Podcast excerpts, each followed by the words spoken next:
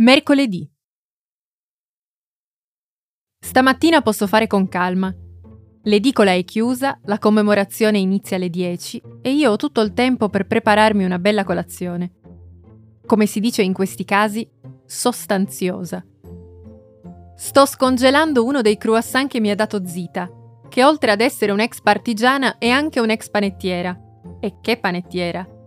I suoi impasti sono una cosa dell'altro mondo.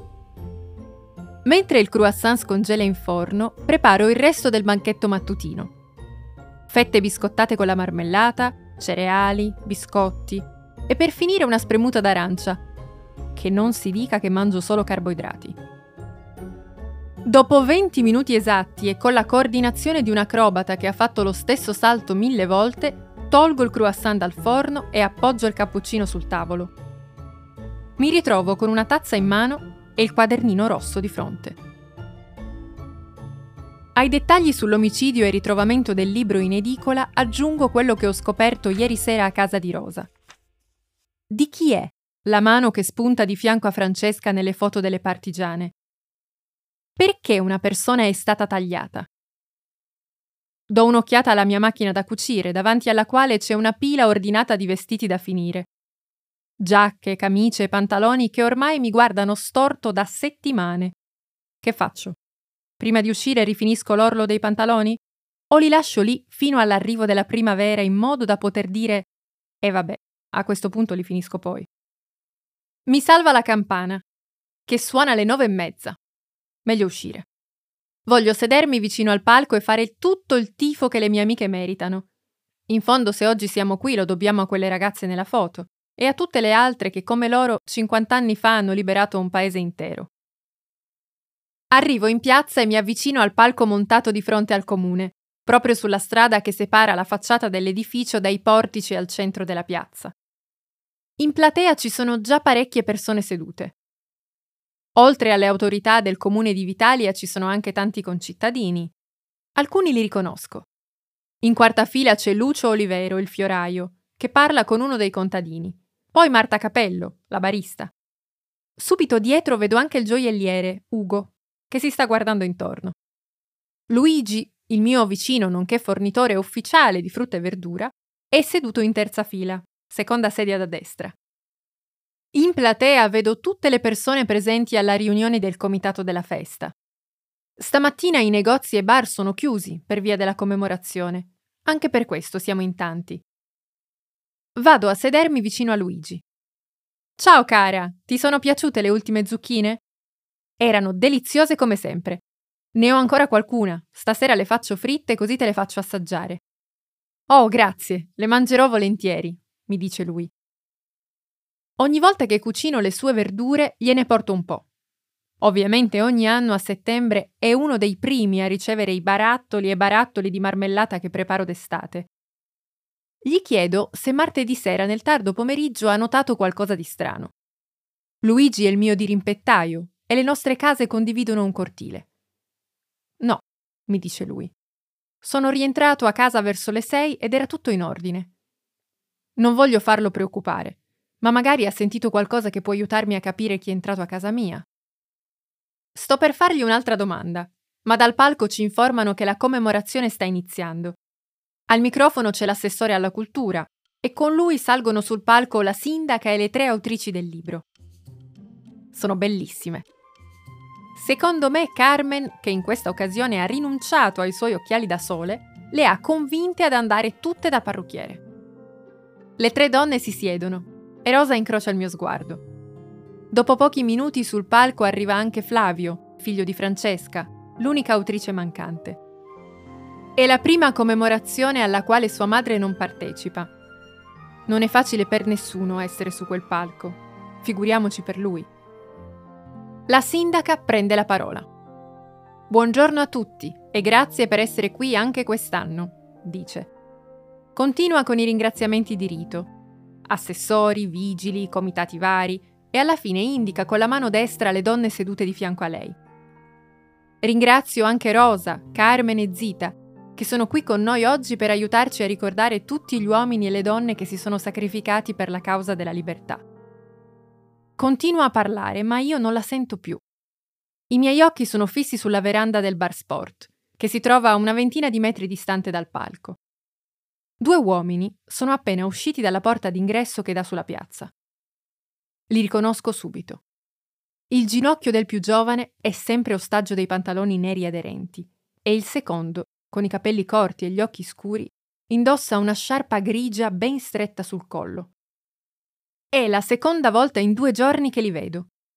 Potrei sbagliarmi, ma non hanno lo sguardo di due che sono qui per ascoltare i discorsi di commemorazione.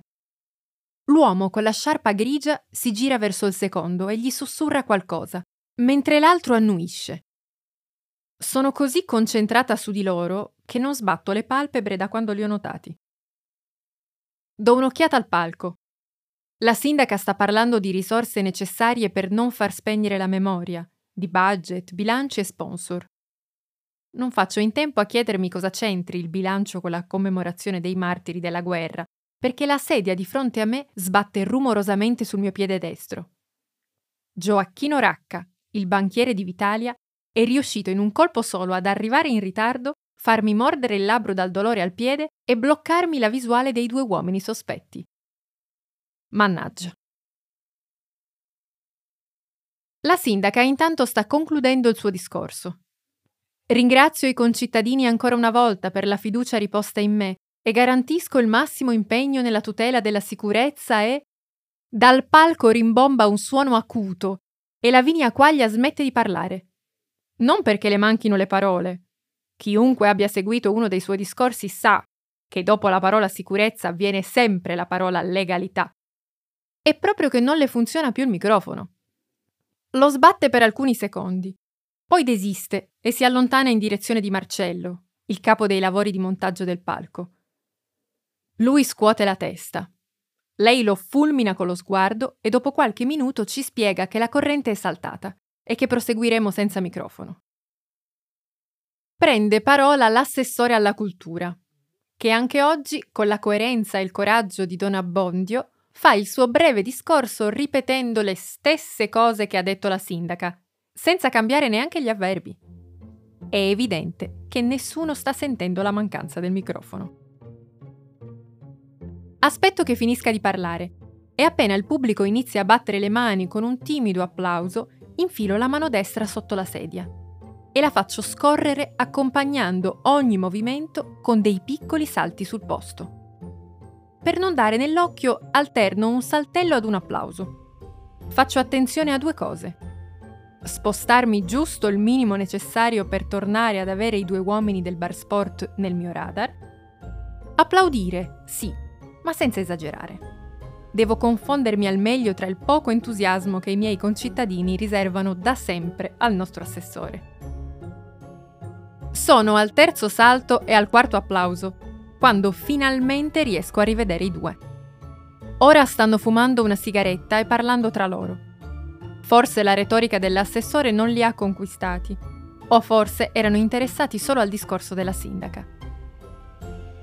Non faccio in tempo a darmi una risposta perché ora prende la parola Flavio. Si alza e i suoi pantaloni bianchi e larghi fanno contrasto con il completo blu dell'assessore. Prima di iniziare a parlare, Flavio guarda Rosa e le altre signore sedute, che ricambiano lo sguardo con affetto. Saluta ringrazia e poi dice Vorrei che qui sul palco oggi ci fosse mia madre. Come sempre direbbe qualcosa di ironico e profondo, ci ricorderebbe chi siamo, da dove siamo venuti e cosa dobbiamo temere. Io non sono bravo come lei, ma una cosa voglio dirvela. Si tratta di qualcosa che ho imparato da mia madre, grazie al suo esempio. Per amare ciò che è giusto, dobbiamo avere il coraggio di odiare ciò che è sbagliato. Con la voce rotta, Flavio abbassa la testa e torna a sedersi. Il pubblico applaude. E applaudo anch'io. I due uomini sono ancora di fronte al bar, ma continuano a non sembrare interessati a ciò che succede in piazza. Adesso tocca a Rosa. Quest'anno il ruolo che era di Francesca è suo. Sarà lei a parlare a nome delle partigiane. Prima di alzarsi si passa le mani sulla gonna blu come se dovesse togliere qualcosa di superfluo. Poi tira fuori dalla tasca un foglio ripiegato e si sistema gli occhiali da vista. alza lo sguardo verso Flavio e dice Grazie. Poi si rivolge al pubblico. So che oggi dovrei fare un bel discorso sul motivo per cui siamo qui, e lo farò, ma non con le mie parole. Francesca era più brava di tutti noi in questo, e allora ho deciso di rileggervi l'ultima lettera che ha scritto alla Voce della Valle, il nostro giornale. L'ha scritta esattamente un anno fa, quando ancora ci deliziava con il suo sorriso e i suoi aneddoti. La voce di Rosa è limpida e forte. Mentre parla io guardo la sindaca. Le labbra si sono fatte più serrate, gli occhi un poco più sgranati. Ha unito le mani e le ha strette tra loro. Rosa continua dicendo: So che questa lettera l'avete già letta, ma magari l'avete fatto da soli, a casa o al bar, forse di fretta. Oggi vi chiedo di concedermi un po' del vostro prezioso tempo per leggerne una parte con me. Prima di continuare si sistema di nuovo gli occhiali e passa una mano sul foglio. Poi inizia a leggere la lettera. Degli ultimi mesi della guerra ricordo la preoccupazione mista all'eccitazione. Eravamo ragazzi, tutti. Prima di diventare partigiani, gli anni per noi erano scanditi dai ritmi dei nostri orti, dalle vendemmie, dalle feste e dalle processioni. Non volevamo essere né eroi né modelli volevamo solo continuare ad essere noi. Ed è stato perché qualcuno per troppi anni ci ha obbligati ad essere altro che alla fine abbiamo detto basta. Basta ad un'idea di patria che ci rinchiudeva in gabbie, ad un'idea di famiglia che eliminava ogni individualità, ad un'idea di paese che distruggeva e non costruiva. Così siamo diventati partigiane e partigiani, non per vocazione, ma per necessità. Non siamo stati perfetti. La qualifica di partigiano non discolpa. Tra noi c'erano gli egoisti, c'erano i violenti e c'erano i traditori. Chi c'era lo sa bene e non dimentica. Ma la maggior parte di noi credeva e agiva negli ideali di libertà e giustizia. Sono stati questi ideali ad averci salvati. Le notti passate a dattilografare i messaggi della lotta, le corse in bicicletta per portare le lettere agli altri gruppi di resistenza, la paura di morire ogni volta che incontravamo i soldati. Tutto quello che abbiamo fatto l'abbiamo fatto insieme. Senza sapere cosa sarebbe successo dopo, ma sapendo che le cose dovevano cambiare. Rosa alza la testa e io mi asciugo gli occhi con le dita. Luigi stringe il suo fazzoletto di stoffa e se lo passa tra le mani. La sindaca non si muove, mentre Flavio guarda per terra. Rosa finisce dicendo È una lettera che conosciamo tutti e ogni volta ci fa sentire parte di qualcosa, ci fa sentire dalla parte giusta. Poi torna a sedersi. Per lei gli applausi non sono timidi. Tiro su col naso e Luigi tira fuori dalla tasca un altro fazzoletto, pulito e azzurro, e me lo porge. Poi rivolgo subito lo sguardo al bar sport, ma non vedo più nessuno. C'è solo il barista che fuma appoggiato alla porta, ma dei due uomini più niente. Nel frattempo sul palco la commemorazione si conclude con i saluti e io mi avvicino per abbracciare le partigiane del mio cuore. Le mie amiche stanno ignorando la sindaca, che si trova dieci metri più in là, proprio dietro al palco. Ma io non la perdo d'occhio. La vedo mentre si dirige verso Marcello e i suoi operai e dice: Allora, hai risolto? Cosa avete combinato con questi cavi? Sento anche Marcello che risponde: Purtroppo no, deve essere un sovraccarico. È il tuo lavoro far sì che questo non accada, dice lei con lo sguardo inferocito. Vedrà che lo risolviamo, stia tranquilla. Tranquilla io. Questa festa mi crea solo problemi e la vostra incompetenza peggiora solo le cose. Marcello la guarda negli occhi. Ci lasci fare il nostro lavoro. Ci pensiamo noi. Poi incrocia il mio sguardo e mi fa l'occhiolino. Che pazienza. Non riesco a sentire la risposta di Lavinia perché Rosa si avvicina e mi invita al bar per un caffè tutti insieme. Iniziate pure ad andare, io arrivo subito, le dico. e vedo tutti allontanarsi imboccando la strada che dalla piazza costeggia il parco sulla sinistra e porta al bar del borgo. Io, mentre origliavo le lamentele della sindaca, ho notato qualcosa che mi fa andare in direzione opposta. Su Via dei Martiri, la strada che delimita il parco sulla destra, c'è una macchina parcheggiata. E fin qui, niente di strano. È una Fiat 1 e al posto di guida c'è un uomo. Non riesco a vedergli la faccia per via del riflesso del sole, ma sono sicura che al collo ha una sciarpa grigia. È solo. Dove sarà il suo compare? Mi avvicino fingendo indifferenza. In realtà il respiro si è fatto più corto e lo stomaco più chiuso, ma ci sono poche cose nella vita che so fare bene quanto il fingere indifferenza. E allora vado. La strada che costeggia questo lato del parco è lunga circa 100 metri e la macchina è esattamente a metà. È attaccata al muretto che circonda il parco mentre sul lato opposto della strada c'è il negozio di ferramenta. Cammino a passo lento ma non troppo. Guardo dritta davanti a me, come se neanche avessi visto la Fiat 1 grigio metallizzato targata MN479DT. Sudo. Arrivo di fianco alla ferramenta. La mia scenetta sta andando alla grande. L'uomo in macchina neanche mi guarda. O forse sta semplicemente fingendo indifferenza bene quanto me. Il colpo arriva da destra. Una botta secca sulla spalla. Mi giro. Capisco che una persona appena uscita dalla ferramenta mi è venuta addosso con una borsa piena di oggetti di metallo. È un uomo. Lo guardo in faccia. Ah, ecco dov'era il suo compare. Sudo ancora di più. I nostri sguardi si incrociano per un nanosecondo, giusto il tempo per vedere una cicatrice sul sopracciglio sinistro, nel punto in cui doveva esserci un orecchino. Mi chiede scusa rapidamente. Io dico niente. Abbasso la testa e l'occhio ricade sul ginocchio imprigionato nei suoi pantaloni aderenti. Poi continuo come se nulla fosse. Mentre mi allontano sento una portiera chiudersi. Non ci va la chiaroveggenza per sapere che si tratta della 1. Giro l'angolo, Faccio ancora qualche passo e finalmente vedo il bar in lontananza. Mi assicuro di non avere una macchina alle spalle e poi mi fermo. Guardo gli alberi del parco, respiro. Mi chiedo se non sia meglio usare il mio tempo facendo orli invece di pedinare ladri sospetti. E se fossero anche gli assassini di Carlo Trezzo? Calma, calma.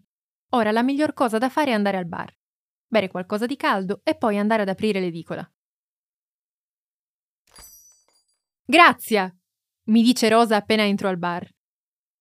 L'umore al tavolo è buono. Rosa e le altre vecchiette sono belle e sorridenti, sono state le protagoniste della mattinata e adesso si godono la loro colazione. Anche Flavio, nonostante il ricordo del lutto recente, a prima vista sembra rilassato. È silenzioso, ma a parlare ci pensa Carmen. Ne ha per tutti. L'assessore alla cultura è il destinatario delle sue opinioni del momento. Io mi chiedo come faccia quell'uomo ad essere così noioso. E non lo sta giudicando mentre lo dice, eh? Dal tono capisco che la sua è una pura curiosità. Lei, la Greta Garbo di Vitalia, alla costante ricerca di tutto ciò che è interessante, non comprende la noia. Poi aggiunge, poverino, mentre Zita la guarda e le dice Ma dai, non è colpa sua. Don Abbondio è nato così. Non so se per il nostro povero assessore sia peggio il commento di Carmen o la risposta di Zita. Piuttosto, avete sentito del problema dell'energia? dice Rosa. Come fanno queste tre donne a sapere sempre tutto prima che tutto accada resta un mistero. Dal bancone arriva Marta, che mi dice: Ho una brutta notizia da darti. Anzi, due. Oddio, cosa sarà successo? Penso io, ancora sconvolta dal furto in casa e dallo strano incontro fatto di fronte alla ferramenta. La guardo. Sono pronta a tutto. Stamattina niente brioche alla marmellata. Un colpo al cuore. È quasi peggio del furto in casa. No, dico io. Sì. Il panettiere si è sbagliato ha portato solo Io penso, le integrali al miele no, le integrali al miele no, le integrali al miele, conclude Marta. Ecco, questo sì, è peggio del furto in casa. Chiunque sia dotato di sane papille gustative sa che le integrali al miele sono il male, il male assoluto. Il cammino verso l'inferno può solo essere costellato di brioche integrali al miele. Lo so io, lo sa Marta, lo sa anche Dante, lo sanno tutti. E allora rinuncio alla brioche e scelgo una fetta di crostata. Ma continua, ti prego, dammi anche la seconda notizia, così la facciamo finita subito. E lei, senza alcuna pietà di me, continua. Siamo senza elettricità, quindi al posto del cappuccino posso farti solo il caffè della moca. La crostata è perfetta e il caffè è buonissimo, altro che la mia acqua sporca. Mi farò fare un corso accelerato da Marta.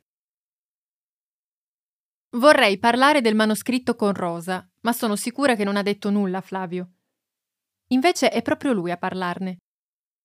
Secondo me il manoscritto l'ha fatto sparire la sindaca. Così. Senza preavviso lancia questa bomba sul tavolo, proprio tra la mia crostata e il tè caldo di Rosa. Flavio continua. L'avete sentita anche voi oggi? Tutto le interessa tranne il ricordo di quello che è successo. Noi donne ci guardiamo e subito cerchiamo di cambiare discorso. È chiaro che tutti a questo tavolo non hanno in simpatia la sindaca e tutti pensano che abbia qualche colpa in questa vicenda. Ma non è il momento di raccontare tutto a Flavio. Non prima di averci capito di più. Rispondiamo con un vedrai che lo ritroveranno e poi arriva il momento di salutarci. Io vado in edicola, Flavio in biblioteca e le tre vecchiette a fare delle commissioni in paese. Le vedo allontanarsi con le loro gonne al ginocchio, la messa in piega fatta e la borsetta sotto braccio. Oggi nulla le fermerà. Il resto della mattinata passa tranquillo. L'edicola per la sua posizione in piazza è tra i negozi fortunati che sono senza elettricità. La mia amica stufetta resta spenta, ma per fortuna anche oggi ho tre maglie e una sciarpa. Non temo il freddo. L'edicola oggi fa il continuato, ma ciò non mi impedisce di chiudere dieci minuti per pranzo prima dell'arrivo di Umberto. Vado in gastronomia. So cosa voglio e non ho paura di chiederlo. Due porzioni di patatine, sei crocchette, sei melanzane ripiene e sei zucchine ripiene. Oggi mangiamo leggero. Quando Umberto entra in edicola sono alle prese con la cassa che ha smesso di funzionare. Il cassetto con i contanti non si apre e io per aggiustarla userò l'infallibile tecnica del prima mangiamo e poi ci pensiamo. Mmm, che profumino! dice Umberto entrando. Oggi non badiamo a spese, rispondo io. E neanche a colesterolo, dice lui, che però già sorride. Tu dimmi se dovevo incontrare l'unico adolescente salutista della zona. Mangiamo felici come solo chi mangia fritto sa essere felice. Poi ci pentiamo di quello che abbiamo mangiato come solo chi mangia fritto sa pentirsi. Un pranzo perfetto. Umberto mi aggiusta la cassa in 2 minuti e 30 secondi. Sì, ho contato. E no, non gli ho chiesto come ha fatto. So solo che il cassetto si apre di nuovo. Ora devo solo aspettare che torni la luce. Verso le 5 scende il buio e noi commercianti in piazza ci arrangiamo come possiamo tra luci di emergenza e torce. Nessuno ha chiuso, solo Ugo il gioielliere. No, il gioielliere non è il suo cognome, e che qui a Vitalia lo chiamiamo tutti così, come se Ugo il gioielliere fosse una parola unica. Tutti gli altri sembrano addirittura divertirsi. L'ottico, ad esempio, ha acceso dei fari d'emergenza che illuminano l'interno del negozio come se fosse una pista di atterraggio. Le sette di sera arrivano in un battibaleno. Ora la piazza è buia. Anche i negozianti più coraggiosi hanno chiuso. Saluto Umberto, che si avvia verso casa, e poi mi preparo per chiudere. Infilo in borsa la rivista Mani di Fata, che voglio dare a Rosa da ieri, e il libro di Fruttero Lucentini, del quale oggi ho letto ben tre pagine. Dopo due minuti sono fuori dall'edicola di fronte alla serranda mezza abbassata e cerco le chiavi per chiudere. Le chiavi non le trovo. Questa è la scena madre, che si ripete ogni sera e rappresenta al meglio il mio essere edicolante. Stavolta si aggiunge la variabile senza luce, e infatti sto usando una torcia che mi aiuta poco. Sto per entrare per cercarle su bancone, per vedere se le ho lasciate vicino alla cassa, quando ho un'illuminazione. Non in senso figurato, vedo proprio una luce. Tutto intorno a me si illumina. La piazza è splendida. Le piccole lampadine gialle seguono la curva dei portici e dai portici vanno fino ai pali dei lampioni, creando un disegno stupendo, come di un piccolo villaggio di montagna illuminato la notte di Natale. Anche gli alberi si illuminano. Ai rami sono appese delle piccole lanterne gialle, che sembrano la dimora perfetta per quegli gnomi che ci sono solo nelle favole. Alzo lo sguardo dietro la piazza e dietro il comune e guardo l'abbazia in cima al monte. Le sue luci sono austere e soffuse.